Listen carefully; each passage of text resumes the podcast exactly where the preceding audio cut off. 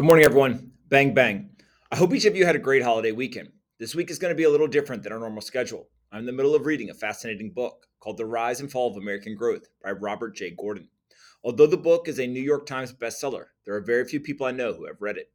Gordon published the book in 2017, and it lays out a unique argument. He challenges the view that economic growth will continue unabated and demonstrates that the life altering scale of innovations between 1870 and 1970 cannot be repeated. This is an important topic given the current macro environment, coupled with the identified need for the United States to bring manufacturing and supply chains back home, as well as the missing GDP growth that has contributed to 140% debt to GDP domestically. I'll be writing a few times this week with thoughts about the book, lessons learned, interesting data points, and any aha moments that relate to the present day. The book is more than 700 pages, so this will be somewhat of a personal challenge to see if I can read fast enough to have something to write each day. If you would like to read the book alongside me, you can purchase the book from Amazon, which I've linked to as well. Gordon's main premise for the book is quite simple. Economic growth in the United States exploded between 1920 and 1970. The real output per US person during the 20th century doubled approximately every 32 years. This is in stark contrast to other times in history including no economic growth over the eight centuries between the fall of the Roman Empire and the Middle Ages, and real output per person in Britain between 1300 and 1700, barely doubling in four centuries. According to Gordon, quote, scholars struggled for decades to identify the factors that caused productivity growth to decline significantly after 1970. What has been missing is a comprehensive and unified explanation of why productivity growth was so fast between 1920 and 1970 and so slow thereafter. This book contributes to resolving one of the most fundamental questions about American economic history. End quote. To answer the question of why productivity growth was so fast in the 50 years preceding 1970, we have to look at Gordon's central thesis. Some inventions are more important than others. If I was to mention that idea to a random stranger on the street, most people would likely agree. They may even look at me like I was crazy for suggesting it was not true. But the traditional economist view of the world does not hold this idea as an accepted idea.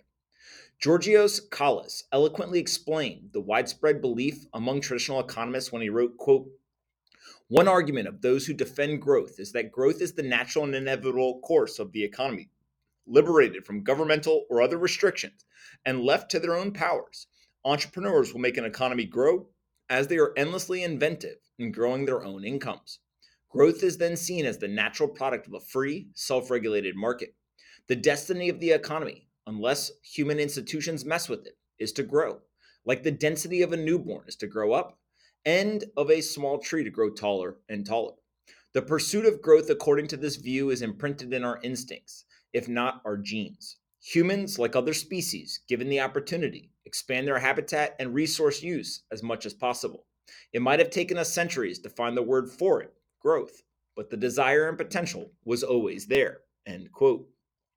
Surprisingly, both Gordon and Kallis agree that growth is not natural and inevitable. This brings us to a key distinction in Gordon's book. He acknowledges that growth has occurred since 1970, but highlights that it was mostly in entertainment, communications, and the collection and processing of information.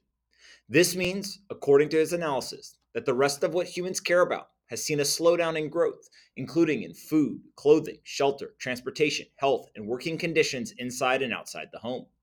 The third distinction that Gordon makes is that the little growth that has occurred since 1970 has been captured unevenly by the US population as well.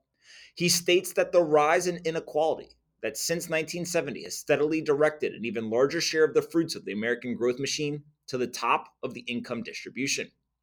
With all this said, Gordon understands that many people will disagree with him. They will point to standard of living improvements using real GDP per person or a similar measurement. He claims that there are two major failures in this data point that GDP omits many dimensions of the quality of life that matter to people, and the growth of GDP is systematically understated due to price indexes, overstating price increases. He suggests that a better measurement of the standard of living is to use Gary Becker's theory of time allocation. Becker argued in his seminal paper, quote, throughout history, the amount of time spent at work has never consistently been much greater than that spent at other activities. Even a work week of 14 hours a day for six days still leaves half the total time for sleeping, eating, and other activities. Economic development has led to a large secular decline in the work week, so that whatever may have been true of the past, today it is below 50 hours in most countries, less than a third of the total time available. Consequently, the allocation and efficiency of non working time may now be more important to economic welfare than that of working time. Yet the attention paid by economists to the latter dwarfs any paid to the former. End quote. This work allows for a characterization of time spent in the household and on non work activities. The thought process is that if you're going to measure the standard of living, it may help to measure what people are doing with their time outside of working. Now, this is a part that made me think. There was a lot of arguments in the beginning of the book that made me think more critically. But Gordon used a simple example that reminded me that even the most complex topics can be boiled down to a few simple elements. He argued just as the thousands of elevators installed in the building boom of the 1920s facilitated vertical travel and urban density, so the growing number of automobiles and trucks speeded horizontal movement on the farm and in the city, moving up and down and side to side at a faster pace. It's not exactly rocket science, but the elevators and cars created efficiency, innovation, and an economic boom that may be hard to recreate. Then there's an entire section about inventors. This is my favorite part of the book so far. It was titled Inventions and Inventors. In it, Gordon makes two simple arguments. First, the major inventions of the last 19th century were the creations of individual inventors rather than large corporations. That seems like a significant difference from majority of the inventions that we hear about today. The second argument was all about location and nationality. Quote, Although this book is about the United States, many of the inventions were made by foreigners in their lands or by foreigners who had recently transplanted to America. Among the many foreigners who deserve credit for key elements of the great inventions are transplanted Scotsman Alexander Graham Bell for the telephone, Frenchman Louis Pasteur for the germ theory of disease, and Louis Lumière for the motion picture, Englishman Joseph Lister for antiseptic surgery, and David Hughes for early wireless experiments, and Germans Carl Benz for the internal combustion engine, and Heinrich Hertz for key inventions that made possible the 1896 wireless patents of the recently Italian immigrant Guglielmo Marconi. The role of foreign inventors in the late 19th century was distinctly more important than it was 100 years later when the personal computer and internet revolution was led almost uniformly by Americans, including Paul Allen, Bill Gates, Steve Jobs, Jeff Bezos, Larry Page, and Mark Zuckerberg. Among the pioneering giants of the internet age, Sergey Brin was one of the few to have been born abroad. End quote. My favorite quote so far in the book comes from Gordon himself, where he says, The past is a matter of record, the future a matter for speculation which I think is just a great way to look at the past and the future. Then there was a number of noteworthy data points. First, according to the great historian of economic growth, Angus Maddison, the annual rate of growth in the Western world from AD 1 to AD 1820 was a mere 0.06% per year, or 6% per century. The second noteworthy data point was Transportation among all the great inventions is noteworthy for achieving 100% of its potential increase in speed in little more than a century. From the first primitive railroads replacing the stagecoach in the 1830s to the Boeing 707 flying near the speed of sound in 1958. The third noteworthy data point is though not a single household was wired for electricity in 1880, nearly 100% of US urban homes was wired by 1940.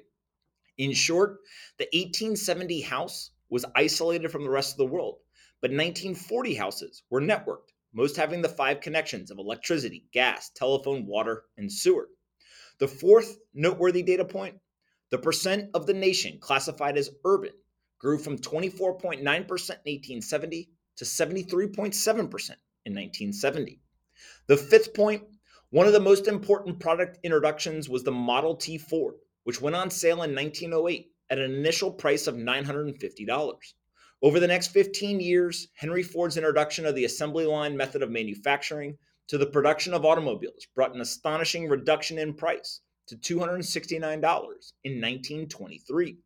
It's about a 70% reduction in just about 15 years. And then last, the noteworthy data point stating there was only 8,000 registered motor vehicles in 1900 Yet there was 26.8 million just three decades later. Now, also, I want to call out the critics.